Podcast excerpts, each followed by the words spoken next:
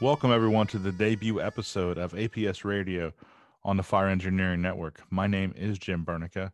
I'm typically the host of the 25 Life, which is a weekly health and wellness podcast.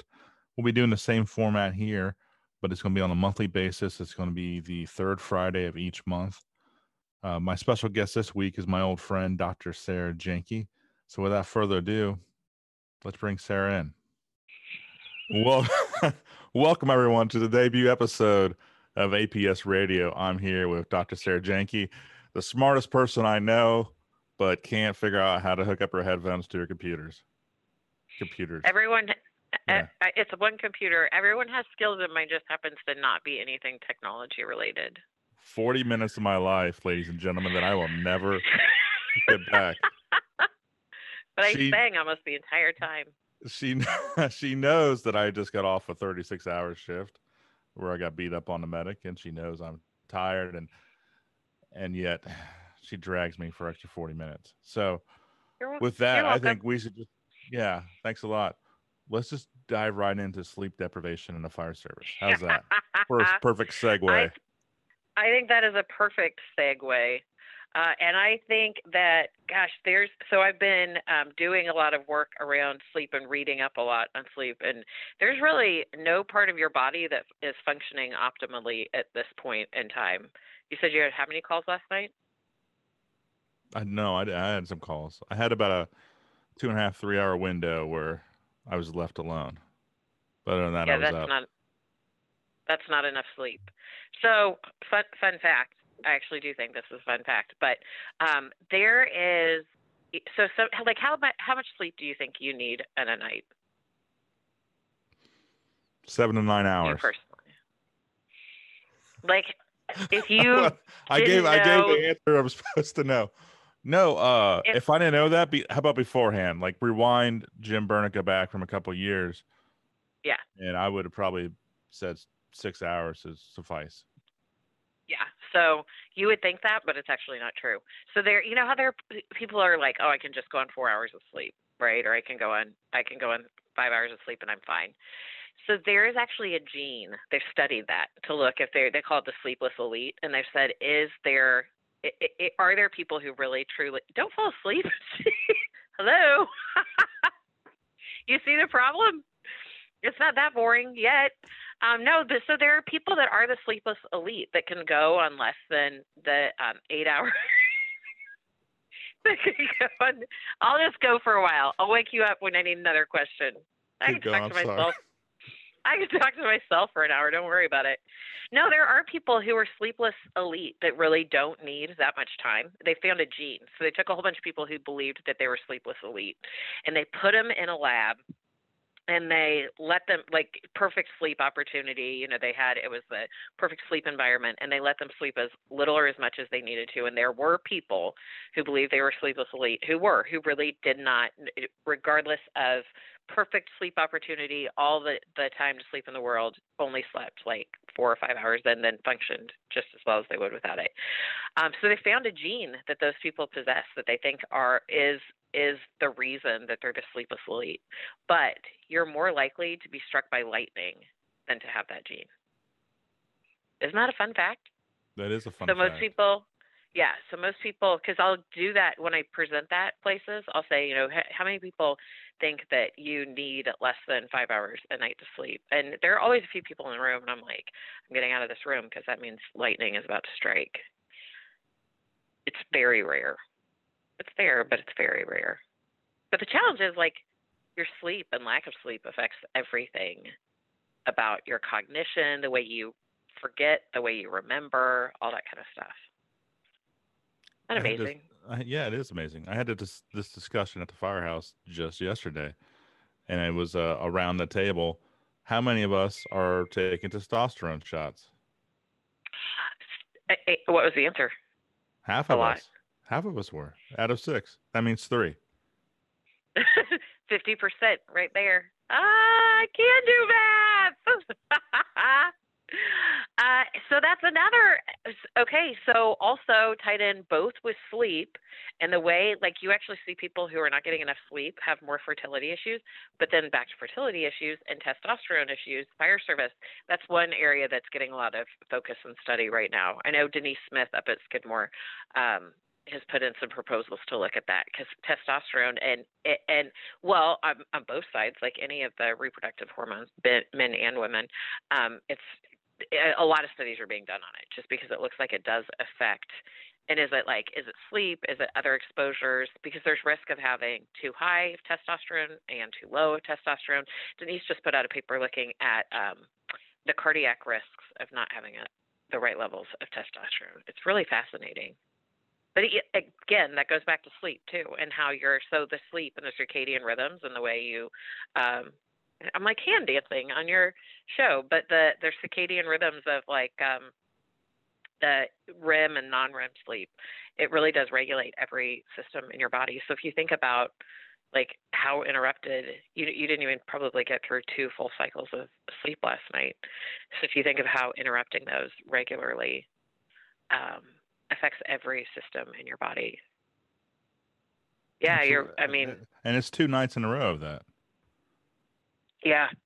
Well, it's interesting because people ask about shift. My one of my least favorite questions is um, the impact of like a 4896 and those types of questions. And and one, there's just not great data out there, which is why one of the reasons I hate. You know, I hate having to do an educated guess on anything. But I think one of the challenges is when people talk about that, they'll talk about like, well, my department it really depends on not it depends not just on how busy your department is but how busy the busiest house and the busiest truck or medic unit or whatever at your department is. So that's what people have to think about. Is is I think that when we first started studying this, because we actually did a couple of studies. We did one on excessive daytime sleepiness, where we looked at the department level about what their shift was, their shift schedule, and actually it doesn't matter what your shift schedule is at the department level. You really need to look at the individual and how many times the individual is up at night. We did find that linking shifts. Um, you know, and then there's there's overtime, like we were talking about. One of the challenges is someone's got to be there to, you know, take care of grandma when she has a heart attack in the middle of the night or needs to be picked up off the bathroom floor. So someone's got to be up at night, but then it's like you got to do what what you can to mitigate that. Um, very best book recommendation, and I don't have it here. I don't think next to me, but um, Why We Sleep by Dr. Walker out of California. You didn't know that it? I come with props. What? I know. Yes. Have you read it yet? Not all the way through. but it's good, right? I've, I'm all over the place with, with books and reading stuff. I know. I know. It's a challenge. But I tell you, um, finish reading that book and you will definitely, like, I totally changed my sleep afterwards. I changed how I prioritized it. Because I used to think, like, oh, I can get up early and work out because the benefit of working out outweighs the benefit of getting eight hours of sleep does not look like that is, is the case. Absolutely. So, um, but interesting thing, there's a Joel Billings who's down um, working out of Florida now, but finished his dissertation in Oklahoma. He did looked individually at people, and he actually looked at sleep opportunity and had some interesting findings around the time shifts started, and that that might be a way that things could be adjusted to help. Because if you think about like if a shift changes at 7 a.m., you're always getting up early either to come into work or getting up early to leave work. So maybe altering the time that shift changes is beneficial. So I don't you have, a, do you have a, on that. Do you have a recommendation on that? Remember? So not well, not a recommendation yet, but it does look like I mean what he was looking at with the data is if you had like a, a change at like eight or nine. I mean it depends on where you're at too, right? So there are a couple departments that have well, I take that back. I can only think of one department I know that has like a noon shift change. Um, and I don't know that it needs to be that extreme, but like if you think about if it was an eight or nine o'clock, then you could sleep your full cycle in the morning before you get up to, you know, get all your stuff backed up and leave then you wouldn't have to. I mean, it depends. There's some places where, like, I know I've been to places where people drive an hour into work, and almost everyone does. You know, for like out in LA County, I I met people who flew in to LA County to work. So I mean, that for them an hour change isn't going to be different. But imagine if like what time you did you get off?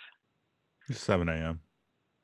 Yeah, like what if you'd gotten off at eight or nine and you were able to sleep in a little bit longer? I mean, selfishly for me, it, the time works out to where I'm able to get home and tag my wife out and make sure I can get my oldest on the bus.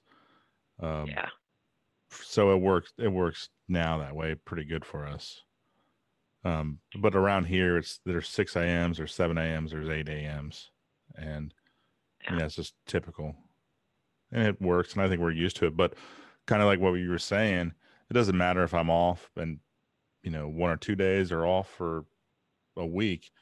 I'm still getting up around the same time I would at work every morning. hmm 5.15 5.30 regardless if i have nothing to do i'm still getting up because it's just that's that habit Isn't that frustrating? totally frustrating totally frustrating like the Sometimes days think, the days of my youth when i could sleep in until like 11 o'clock you know they're just so they're gone. They're way gone. I don't know. Are you still there? Can you still hear me? She's having difficulties again with her mic. Smartest person i I know, know. can't handle a microphone. I I can't be the only person. you're you're up there. How about now? I can i can hear you now I even I didn't even move. Like I was just sitting here. you have to stand or stay completely still during this show And you're gonna keep thinking I'm frozen. I wish I could talk without moving my mouth. it's okay All right, I'm good. Sorry. no it's okay uh it's sleep um yes. i've seen it Do you before see the cognitive slowing you have right now? A little bit. A little bit. But Yeah. That's okay. We'll get through this and then I'll sleep and we'll be all right and or I'll be all right. And I'll get um.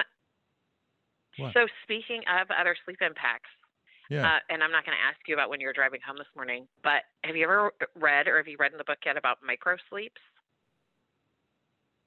Like when That's- you're driving? Just where you do like mini mini nodding off, kind of when you nod off. Yes. Like at a stop So stuff, right? This is yes so this is fascinating. You know how you'll be driving and you have like that moment and you just like even like there have been times that i've nodded i mean okay there have been times where i've nodded off while i was driving where i like know knew that i fell asleep for a couple seconds but even that like long blink where where your so your body's trying to recover the sleep that you are missing and those are called micro sleeps and they can be like it, it's only a couple seconds but there have been some studies that compared microsleeps um, to because actually um, sleepy driving is one of the biggest cracks and but and they compared it to alcohol drunk driving.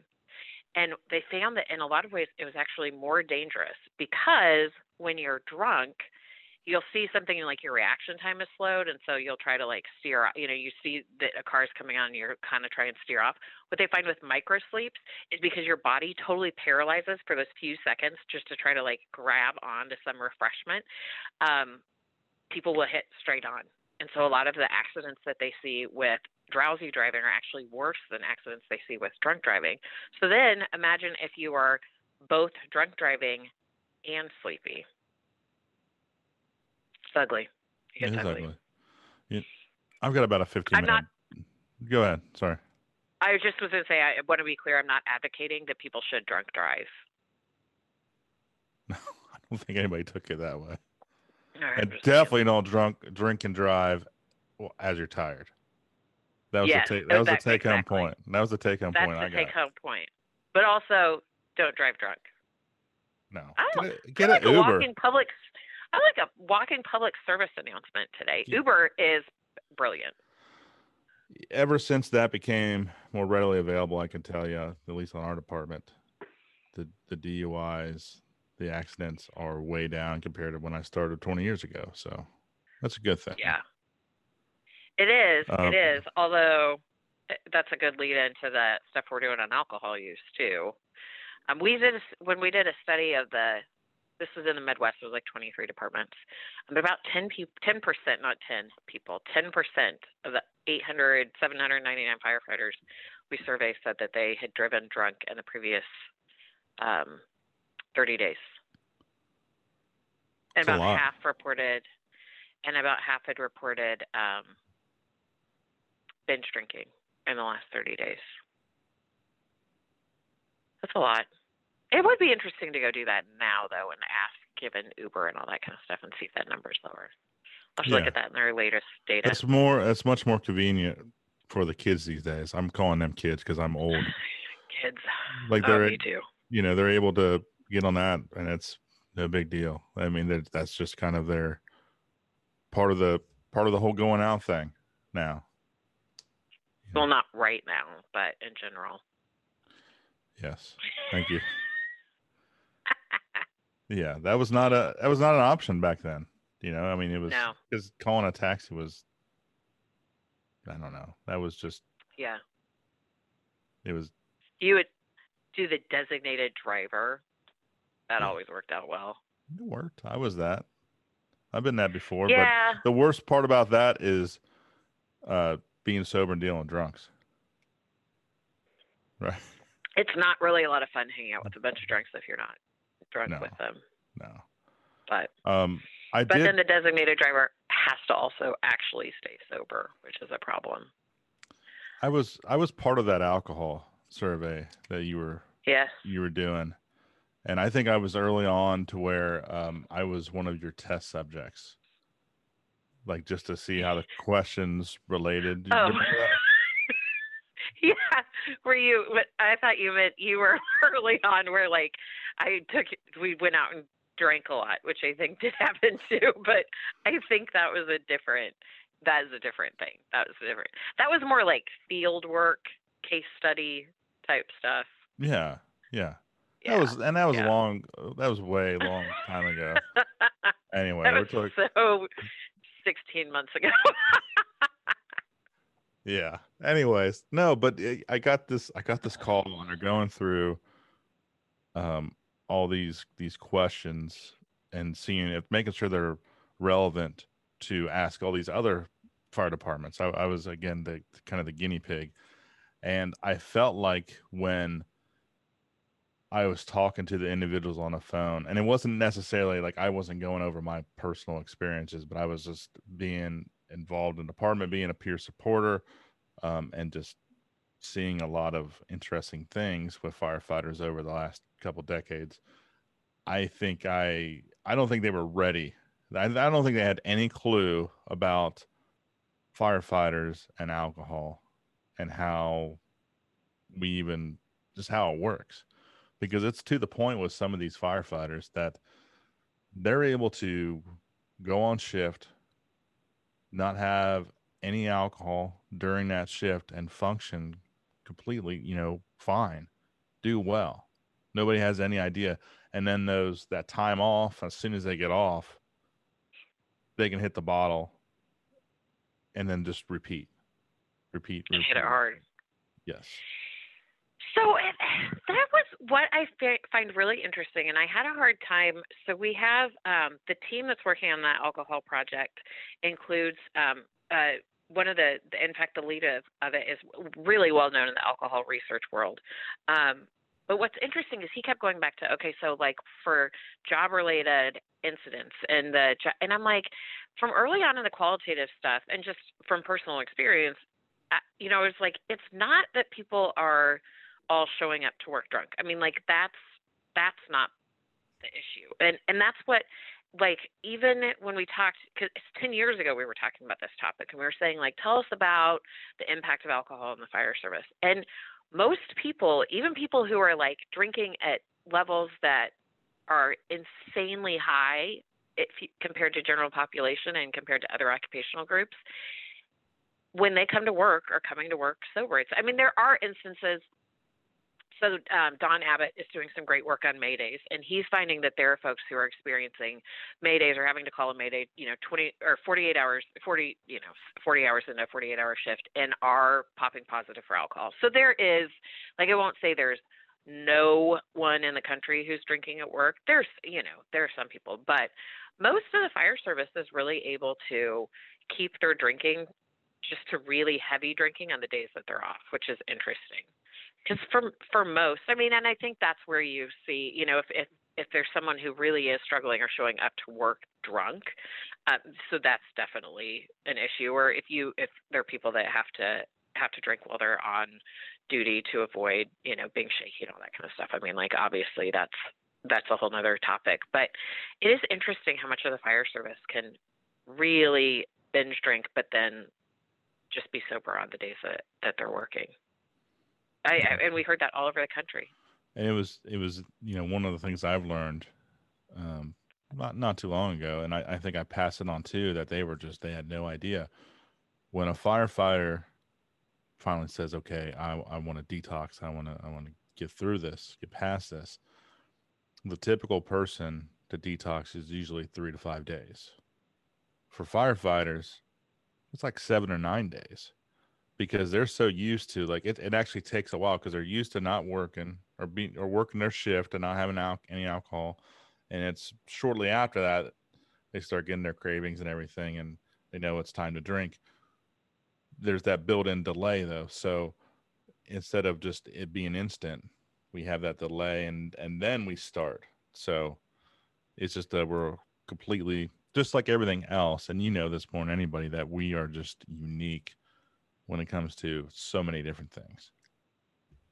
Yeah. Well, I mean, you can't you can't be on the job for years and not have. I mean, so much about addiction and all those types of things are about like triggers and behavioral, um, like behavioral reinforcements, and it's just it's so set up different for the fire service than most groups. I mean, even like back to the sleep thing and shift work, you know, when the early studies came out on shift work or the early like reports came out, it was looking at because there wasn't research on firefighters, it was looking more at um, you know, residents or physicians, things like that. But even that is just like a different it's a different animal. So they're working shift work and they're up at night. Um, but fire service, you know, you can sleep, sometimes and not all to you know i mean like and then it's within each department it's different. Within each station within each department it's different. You know you've got the busy house and you have the retirement house and you have that so it's just um, i think it's a lot i mean that's the fun part of studying the fire service is you have to ask every question a million different ways um, but that's also the hard part of studying the fire service you have to ask every freaking question a million different ways. Absolutely. Yeah but it is interesting. And i mean so much about you are right because so much about addiction is just what's reinforced in the environment and that you know you get cravings at, at certain times for certain reasons and kind of trying to navigate all that is interesting. Yeah absolutely. Um, let's talk about another subject that's obviously been i mean everywhere. You can't avoid it. Uh, and i know you were telling me that you've done lots of work on it recently. How about let's talk about that magical world of COVID? I thought you were going to say politics. You're so excited. Say, I don't want to talk about that. no, I, no, no politics on APS radio. No, I I am perfectly perfectly um, fine with that. No, so okay, and you, I you say that you see me getting excited. I will say from like a personal is a like as a as a person living in this world with a family in this world, I feel awful for everything that's happening. This pandemic is horrible. Um, it has these, you know, really like significant negative impacts, and so I'm not all excited about it on that front. As a scientist, this is like amazing. Like it's freaking heyday. This would be like if you went to no no no no no no no hear me out. Like this is like if you went to the biggest biggest worst fire you could ever imagine that you got to fight like like most amazing like 77 alarms i but, but you like it is sad that people are in danger but this is the coolest thing ever. Uh, not cool in like a not cool in like a i'm excited people are getting sick and, and I, I get what you're saying. But in terms of like the most complex like you get to like be command on the coolest fire you've ever fought. That's what this is like for for me. But um, and for other scientists, because I think it's so cool. One, I think what's amazing is how fast the um, data is coming out compared to like it used to take two years to get something published. Now, like JAMA, New England Journal of Medicine, like the big like I, I published one time in JAMA so far, and it was like we went back and forth for months on like this change and this change. Now, like they're publishing data that was collected last month. Like the speed of change on that's fantastic. So yeah, we just got funded on a project. Assistance to Firefighter Grants has a under Fire Prevention and Safety has this research and development like tiny little pot of money over there. Um, but they've done awesome stuff with it. Like, and so many dedicated scientists that are looking into topics in that area. But we just got funded to do some research on COVID and to do kind of like an, a, a combination, so an ethnographic study to look at kind of how is this evolving in the fire service? How is it impacting people? We just had our first stakeholder call, and it was really cool to hear the different perspectives about like um, places where it hit early versus places where it hit late and what resources were needed because like this likely given globalization and ease of travel and that kind of stuff will likely not be the last pandemic that we have to deal with. And so looking at like one um, from an ethnographic approach how can you address those things? But then also with a piece of like community particip- based participatory research like how can we impact and what things can we provide as a research community to those departments now? We're also doing a piece that's a um, a financial and economic piece. So we're working with an economist that just joined our team um, and looking at how it's impacted the finances of fire service because obviously hugely impacted. Then we're also following up with our we have a a study we did a few years ago on behavioral health, and we have like three years of date, behavioral health data. So we're going to be able to look pre-COVID at mental health impacts and post-COVID, and look at like where there predictors of who handled it, the stressors well or who didn't handle the stressors well. How do you build resilience around specifically, you know, this type of because this has been a stressor that's unlike any other stressor in our history, right? Um, so looking at those types of things, and then also looking at we're working with Lori at the International Public Safety Data Institute and looking at shifts in calls. So you know we know that um, she put worked with some groups that put out some publications early on about you know people were like there were less car accidents when there's stay-at-home orders obviously because people less people are out in their cars like um, but then she looked at like the shifting which was pretty cool about like where calls were being responded to and those types of things what we're going to start looking at is doing a um, oh, what's the word for it? It's a special kind of data analytics where you do uh, like word processing, data analytics type stuff, and you look at. We're going to look at the shifts in um, types of calls. So we've seen again. Not excited about this on a personal level, very tragic on a personal level. Scientifically, fascinating to look at the shifts in calls like opioid overdoses because people didn't have access to their prescription medications. And so, how did that adjust and how did that lead to more, maybe more overdoses? Um, how it looks like we're seeing some upticks in things like domestic violence calls and, you know, those types of things where people are home. I mean, it makes sense. I mean, think of the number of people, you know, getting divorced right now. I don't know if it's just me, but I feel like there are a lot of people going through that right now. Um, so, like shifts in those types of things. And then, in turn, how does that affect the fire service? Like, if you're responding to, to domestic violence calls or child abuse calls or you know, something like that, is that having an impact if you're seeing that? So, we're going to be able to, like, that is an empirical question if I've ever heard one. So, that's what we're looking at um, next, which I, again, is very tragic. But on a professional side, it's also very exciting. There is some good. That's the silver lining. How long do you think before you actually have some information that you'll be able to pass on to all of us? So we're we actually are starting. Um, we're starting kind of with the qualitative piece, and probably we're going to start collecting that about in January because we've really like played around with timing because you don't want to ask it too soon because we're still like seeing so i think we're going to wait till we're kind of into this spike so we can get the latest and we can ask we don't have to go back and re-ask some of the questions so we're thinking about at, we're, our last stakeholder call we were thinking about after the first of the year. So we'll be able to see kind of that follow some of the spikes. But man, this um, looking at the data on where we're headed this fall and winter is oh, my county had to redo the chart because it was because it didn't go up high enough. And then the next day they had to redo the chart again because our incidence rate was so high. I mean, my my county's going like they're, I, it, it's stupid how bad we're doing. But um, yeah, so we're looking at after the first of the year, and then we're also looking to um, try to get that out as fast as possible. So instead of like waiting for all the peer-reviewed publications and that kind of stuff, I mean, we will publish in the peer-reviewed literature, but we're going to try to get some stuff out faster than that too. So, and trying to ramp up uh, in coordination with that, and in response to kind of what we're seeing with, um, you know, not being able to do as much you know, presenting and that kind of stuff. We're really ra- going to work on ramping up, getting stuff out in smaller, usable chunks. Um, so through like social media, we're we're working on, um, you know, getting our studies as they're published more readable for the fire service, so that kind of stuff too. That's awesome. Yeah. So after the first of the year, would I would say we're the expectation for speeding up response to this is also i mean you, it's not uncommon you see data that's published, you know, five years after it's collected because it takes forever. Like you got to analyze and clean and then reanalyze, and but this is like you just have to work faster now. So, so we're gonna work fast.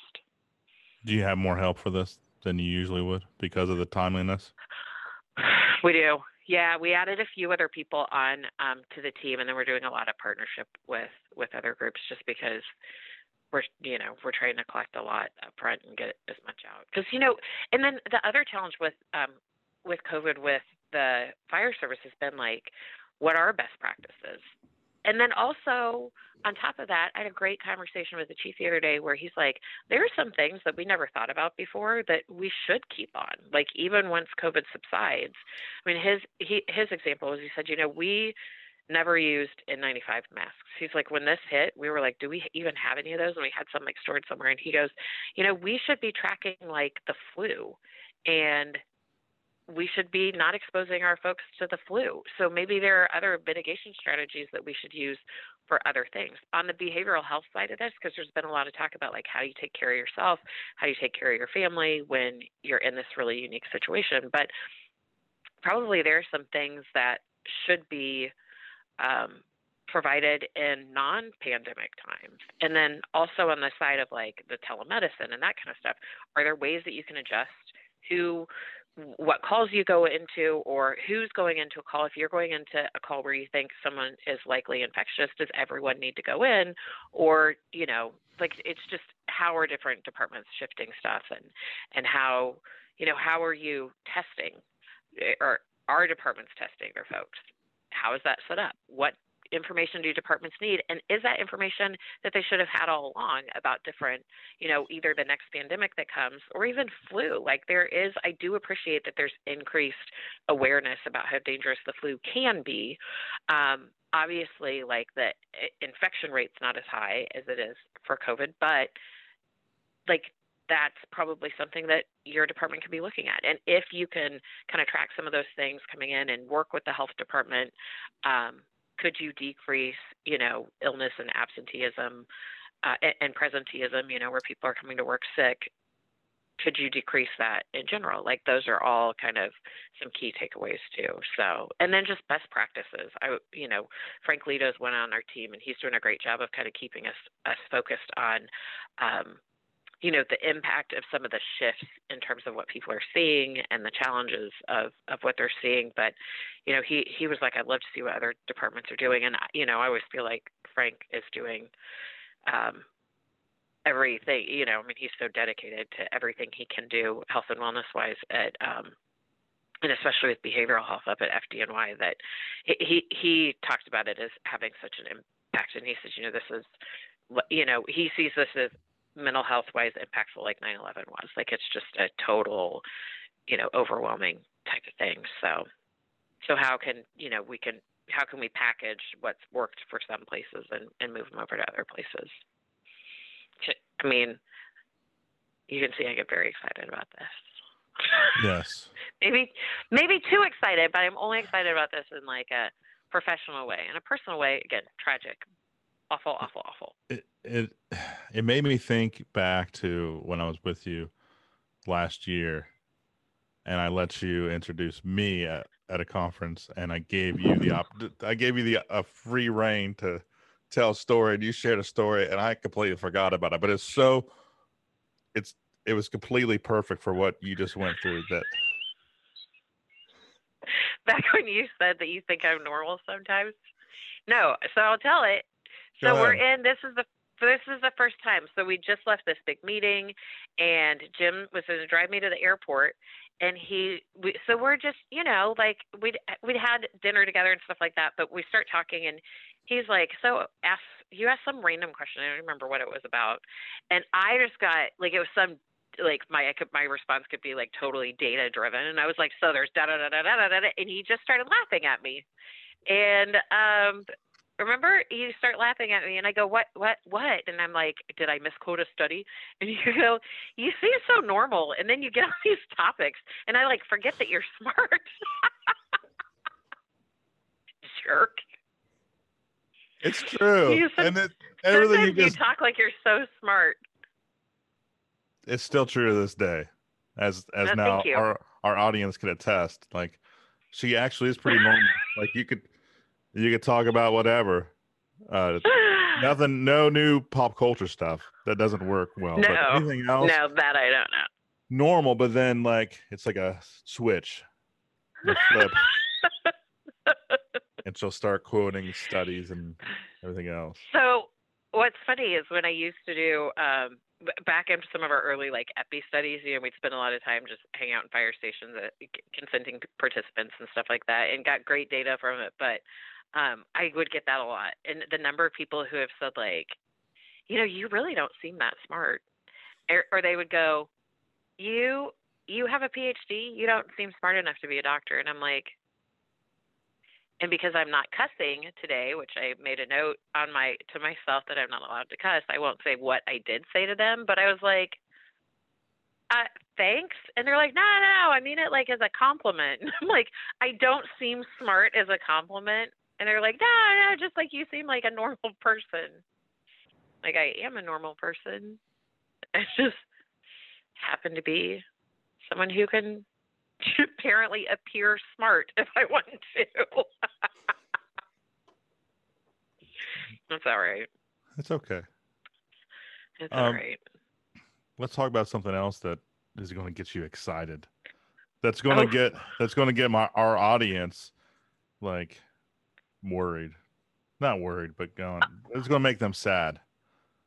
You want? Oh, Oh, you don't want us to talk about? Now I- ask. No, you don't know. Well, let's talk no, well, about now I'm. let's talk about firefighters and reproductive stuff. Reproductive oh, issues. Oh, that that's where I thought you were going, but then I was like, oh, it's gonna make them sad. What are we? well, are it is talking sad. about dead puppies? Well, no, no, because it is. it is no. This is sad. I think what you're what you're going to talk about, I think, is screwed up. Like for firefighters, I think we all have the attitude of do whatever to me. Like I'll take it. I'll deal with it. And Yeah. but like leave my kids alone and my family alone like that's should be off Yeah. limits but the stuff that i know you're going to talk about doesn't really say that I well, I thought you were gonna say let's talk about sperm was how, where you were headed with that, which is what we're gonna eventually end up at. But that, that Um, probably been easier than i said i know you're going to get excited let's talk about sperm Talk about sperm. Okay, so again, tragic on the um, health side, but so yeah, so there's some stuff. So we we looked at because there's been a lot of questions around women and the fire service and like risks to reproductive health, and um, I, was that my family members looking in? I I told them leave me alone, but um, so there have been like looking at they, reproductive. they heard health the sperm concerns. word And they're like, "What again?" Um, but that has created a lot of interesting conversations as well. When I'm like, "Oh, I I had the most interesting meeting about talking people to people about sperm," and my husband's like, "Uh, no." uh, no. So what we found. So the question around we had started with um, women in the fire service. There's been a lot of question around like reproductive health of women. So worked with a lot of great groups. Jeff Burgess's group out of Arizona has been looking at like he he was studying the safety of breast milk and and things like that. So we did a large survey looking at women's health in general, and um, some of the most like startling findings were around things like um, high rates of miscarriage among women in the fire service compared to general population. And it's because we ask questions a little bit a different way than um, than the other surveys out there. Like an exact increased risk, we can't we we can't do like an apples to apples comparison, but we do know that it was higher. I'm looking pretty much across studies and somewhere in the range of of double, if not more than that, for rates of miscarriage across pregnancies.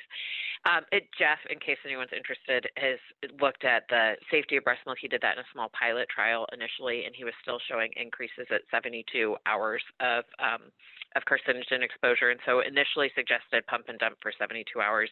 Repeated the study, thinking you know maybe that with a larger sample, thinking maybe that was just kind of a, a an artifact of of whoever it was that he collected data from, um, still showing as long out as we tested, which was the 72 hours, was still showing increased carcinogens in the breast milk at 72 hours. So. Um, definite risk there but that then also has sparked some conversation that and some some um, conversations with people about like hey are there effects to to children of firefighters from exposures. So there's a couple different ways to think about it. There's, you know, just the, you know, do you come home with carcinogens on your body and then you're, you know, if you're not showering at the station or washing your clothes at the station, are you bringing carcinogens into your car for volunteer firefighters? I mean, I grew up with dad's bunker gear in the back of his Ford Explorer and it never didn't smell like smoke. Um, so if it smells like smoke, there's carcinogens present, basically. So there's that kind of exposure. But then there's been this increasing focus on is there an effect for reproductive health for men? Is there an effect for um, offspring?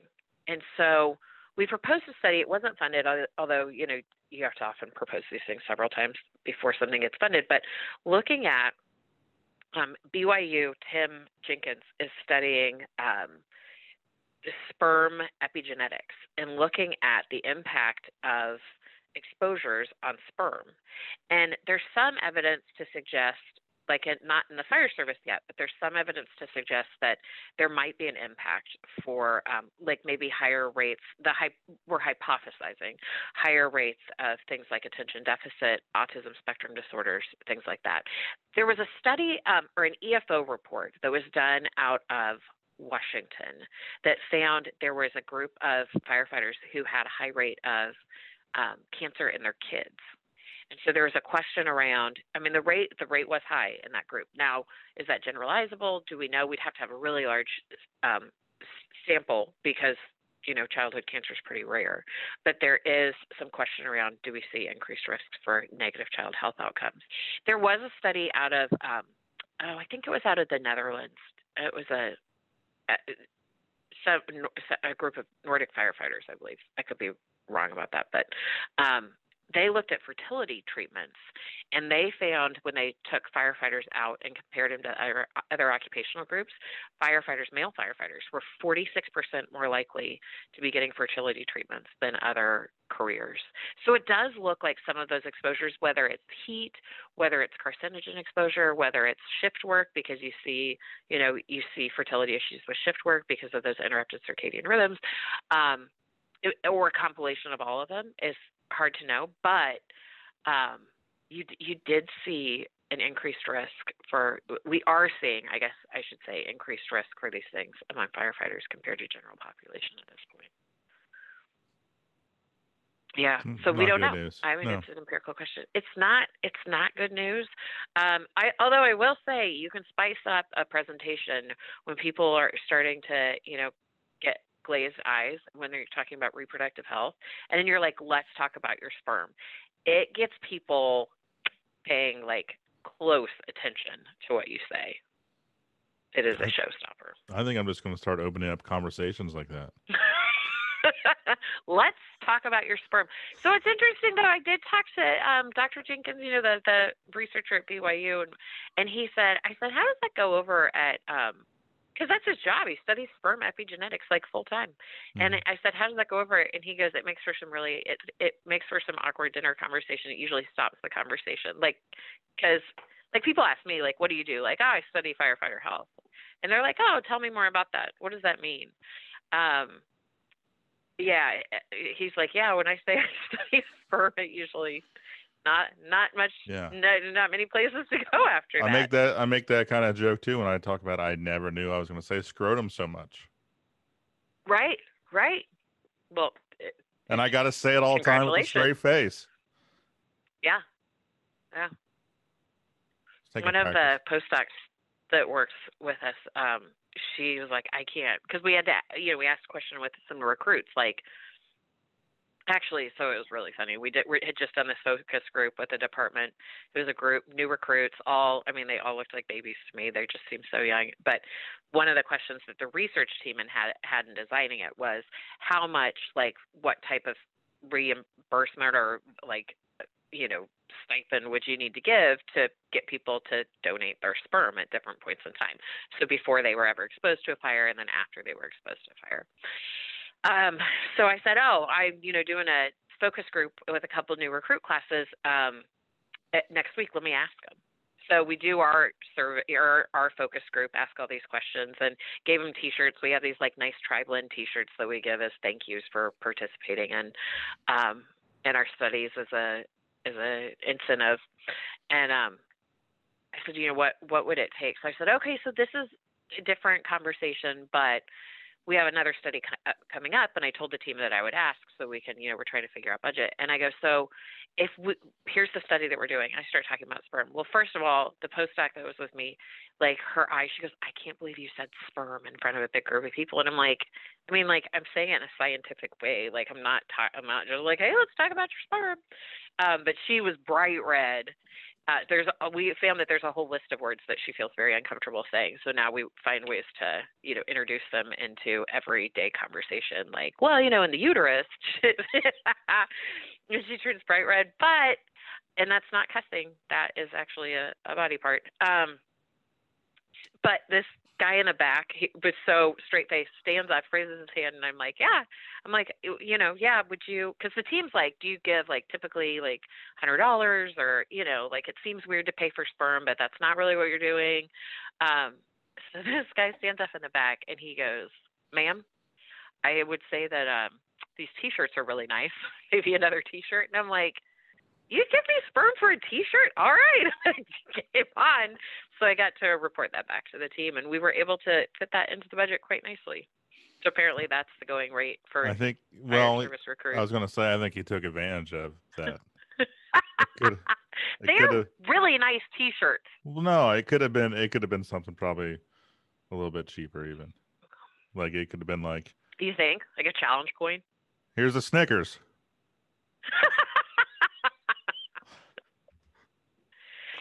you know I, yeah Klondike, i mean Klondike bar. What would you do for a Klondike bar? I would give you my sperm. then you have to keep those frozen that'd be a pain the sperm or the Um, Klondike bar? this has gone south fast. Let Oh, me let me ask I'm you this. Because Yeah. I actually I actually have some other jokes, but I'm not going to share them. Do you see how well I'm behaving today? You are on the best behavior. She is. She is. Um, Uh, which is surprising, like because when you do talk, like when you're live, like they do, like if they don't know you, they think you're prim and proper, and then you start just like throwing them out there, these words, just- and it's like whoa, and it's they they just look at you differently. Like she's again, mm-hmm. she's smart, but yet she's mm-hmm. normal. She has a potty mouth. She's one of us. I try. I try. Sometimes I go through periods where I'm trying not to cuss as much, and I just am not very good at it. It's not in my skill set. It's how it's how you deliver things. You just can't you just can't say it, but if you use it sparingly, it's more impactful, right? Yes. Well, I mean, sometimes that's just like the appropriate word for the situation. You know? Sure.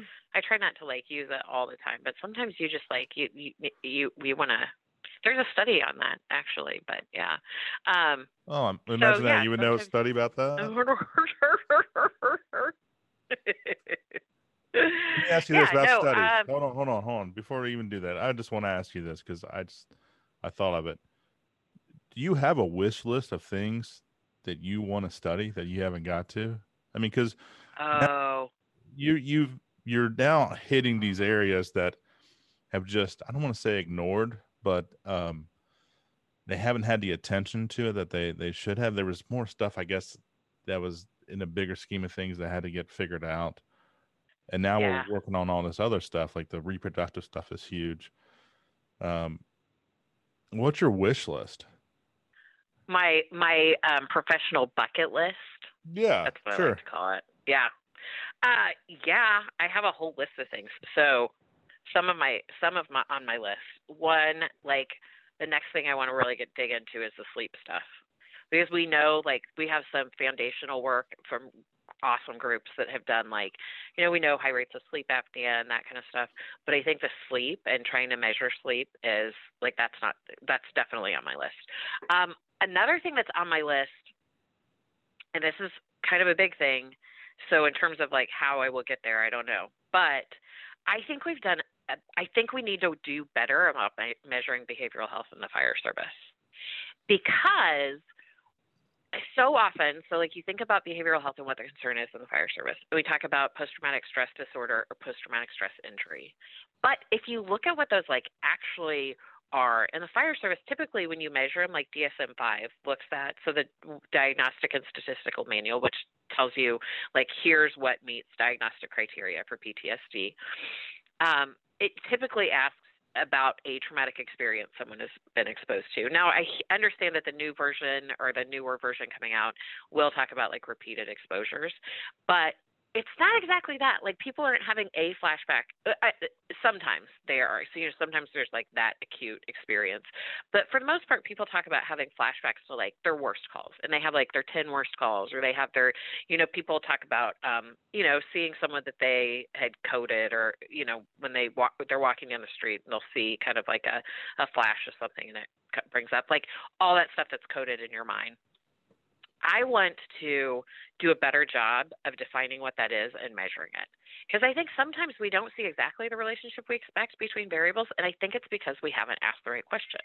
I'd also like to have a better measure of like sleep, because most of the stuff that's out there, like we altered the excessive daytime sleepiness scale to ask how about on duty and off duty, but it's just different for the fire service, right? Because it's, you know, you it, it asks questions like, "Do you wake up in the night?" Well, yeah. If I had nine calls last night, I woke up. But we don't ask, in the absence of having a call, "Do you wake up?" So I think some of them like, and that's it's a total like nerd answer, but we need to have some psychometrically validated measures that do a better job of measuring the things that we want to ask. So I want to develop some measures. I want to be able to look at, you know, can you develop measures that are better predictive of of outcomes because then I think once we're able to measure it, we're able to know like exactly what touch points we can intervene on. So that's a big one.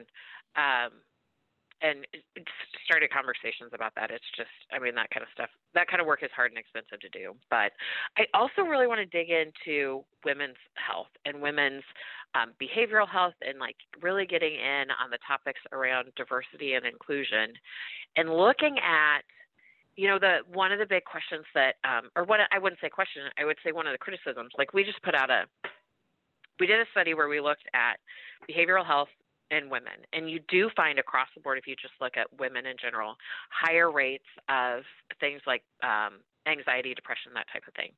Which i was like i've talked i did a lot of interviews with a lot of women um, and a lot of focus groups. And this is like a uniquely strong group of women that end up in the fire service. So it didn't wasn't like gelling with the qualitative data. So we did a study where we looked at we divided into tertiles the dis- experiences of discrimination and harassment.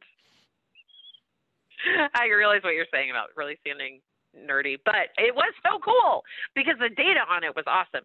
So we looked at low, medium, and high levels of discrimination and harassment and stratified it that way, and then looked at those variables. And we found like almost just this beautiful data that showed the women who were experiencing depression and anxiety and post traumatic stress, like almost like it was like a linear relationship where the more you experienced, the worse your outcomes were. So the women who were brought into departments and treated poorly, like 49% of them, 49.5% of them, I think, were experiencing in the clinic, were, or reporting being in the range of concern for, I think, depression and anxiety, something like that. The low end of the scale was like point, almost point on where men in the fire service are. So it's like if you bring women in and you treat them very poorly, they are going to have very poor outcomes. If you bring them in and you treat them like you like the the you you treat them well, you don't treat them, you don't discriminate or harass, you don't bully them. Sure. They actually are no more or less screwed up than men in the fire service, which is like always relative. I like you know. I like I, a hey, you're no less screwed up than us. Right, We right. made it. You- I say that I say that with love. But we also saw the same thing for physical health. Like they were more likely to be injured and more likely to report sick days and those types of things. So it's like it has a very significant um, mental health impact and physical health impact. So where we really were like our first study on that was like let's just start to kind of get the same assessments. They tended to be a really healthy group. Rates of obesity were high, lower than the general population lower than women and, and other occupational groups lower than men in the fire service um, tended to be really fit in different ways often than men but really fit. And so i think so that kind of led on to okay so let's talk about like diversity and inclusion and treating people well and making sure that people understand that you know, ostracizing someone from the group, whether intentionally or not.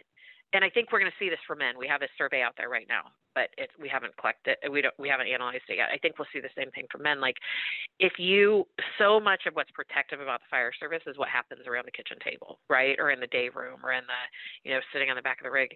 And I think we now have the empirical evidence to support that if you rob people of that, it has a very real and measurable impact on mental health and physical health. So uh, that's the kind of a next area that I want to go into. But we talked, so we put together like we have this what I thought was a beautiful um, uh, little um, lead up to a, a, training that we've developed on diversity and inclusion. And one of the first comments on it was, "Oh, great, diversity and inclusion, so we're going to lower standards." So I think we need to look at that. Like, what does that what does that mean that we're lowering standards? And then how do departments like why do we have departments that aren't hiring? When we ask people about how um, consistent the the measures were on like physical health, like 95, 96 percent of the women we surveyed said that those were cons- consistent across um, genders. And so like there's yeah, which makes sense, right? Like you have the CPAT, like and that's been occupationally uh, designed to be like can you do these things that you might have to do on ground. Um, so that where they're falling out of the hiring process is not did they pass that or not, but in some of the, the questions and tests. But an interesting thing about some of those questions is that they don't and we tried to get like psychometric um, properties on some of the tests that are out there and have yet to be successful doing that. We were um, contacted companies that that do it and, and we're not able to get that data. But um, looking at like, so what are the questions that they're asking? Are they polling for a specific group? Are people scoring high because they just actually have the the best skills or the best, you know, the best mind or the best whatever, or for the job, or are they pulling high like because they've been around the fire service? Like I heard one question um, from one test, someone was talking to me about like how would you breach a door? Like that's something you should learn in recruit school. The only way you would know that is if you were kind of like a legacy and you'd been around the department and you'd been around fire. Like that's not something you should have to know on the test. So you shouldn't get points for knowing what you are supposed to learn in recruit school. And so then it's like, well, does a diversity even matter? Like, does it? Why not just have everyone look the same. And there's some great data, and this is another bucket list, is to look at does diversity even matter? Some of the preliminary data from other occupational groups suggests that it definitely does, um, and and that there are benefits to having a more diverse group. And people say like, oh, you know, sometimes I'll be in a in a department and people will be like, well, that guy, or with a crew, and that they'll be like, well, that guy can break down the door, and I'm like, that's awesome sometimes you have to break down the door but how many doors do you really have to break down? Who you know which person on your crew is able to crawl under the bed and get a little kid that's hiding out? You know if no one in the crew can fit under the bed that's a problem too. Like there has to be diversity. So and if you look at what firefighters and first responders are responding to it's rarely fires now. So there are also like all these other kind of softer skills we call them, but you know other skills that people need to um, to be able to be the most responsive for, on all calls. And so you know if you show up at a domestic violence call, maybe a woman who's abused is more likely to talk to a woman than a man. I don't know. You like those are all empirical questions. So those are almost my bucket list things. We could spend an entire session on my bucket list. I don't. You don't want to do that, but it gets yeah, you excited. It gets you happy. Oh my gosh, there's just so many questions left to ask. Yes, that's true. I always, I always get a hard time. In fact, I was just doing a deposition for a, um, uh, trying to get coverage for a um, firefighter who died of cancer, or for his family, I guess. And they said they pulled an old, the other sides pulled an article, um, and they're like, "Well, in this article, you said more research needs to be done." And I said, "I've never written an article where the discussion didn't say more research needs to be done. Like, there's always more research that needs to be done. Every answer leads to 20 more questions." It, and it's so. yeah, I would say that too if I was a researcher.